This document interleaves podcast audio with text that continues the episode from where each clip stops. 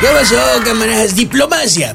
Diplomacia es la acción de matizar en positivo todo lo que tiene que ver con las relaciones entre personas, países o gobiernos para tratar de llevar una relación saludable o como decimos en la colonia, llevar la fiesta en paz.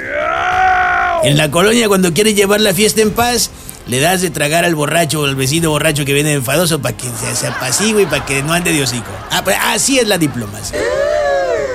Por ejemplo, si usted quiere llevar una buena relación con su familia política, pues tiene que ser diplomático con los suegros. Con los cuñados y las cuñadas no, porque a esos pues nomás los soborna uno y ya la lleva bien. Pues esta semana y todas las demás, la diplomacia en México fue como como esa guitarra que nomás la usan como raqueta para jugar ping pong. Ay, no, ¿qué es eso? Le llamaron a AMLO de Estados Unidos por el tema de la, de la cumbre de las Américas.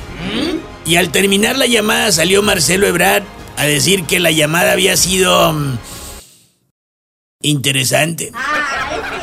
Decir interesante en diplomacia es casi reconocer que hubo mentadas en todas direcciones.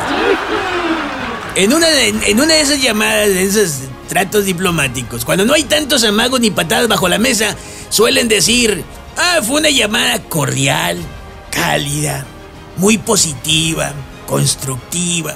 Pero si dices, no, pues fue una llamada eh, interesante, es porque te pegaron una ripiada. Ah, pero quería ser canciller y el otro presidente. Y cuando tuvieron el poder dijeron, joder, ya no me gusta cómo se siente.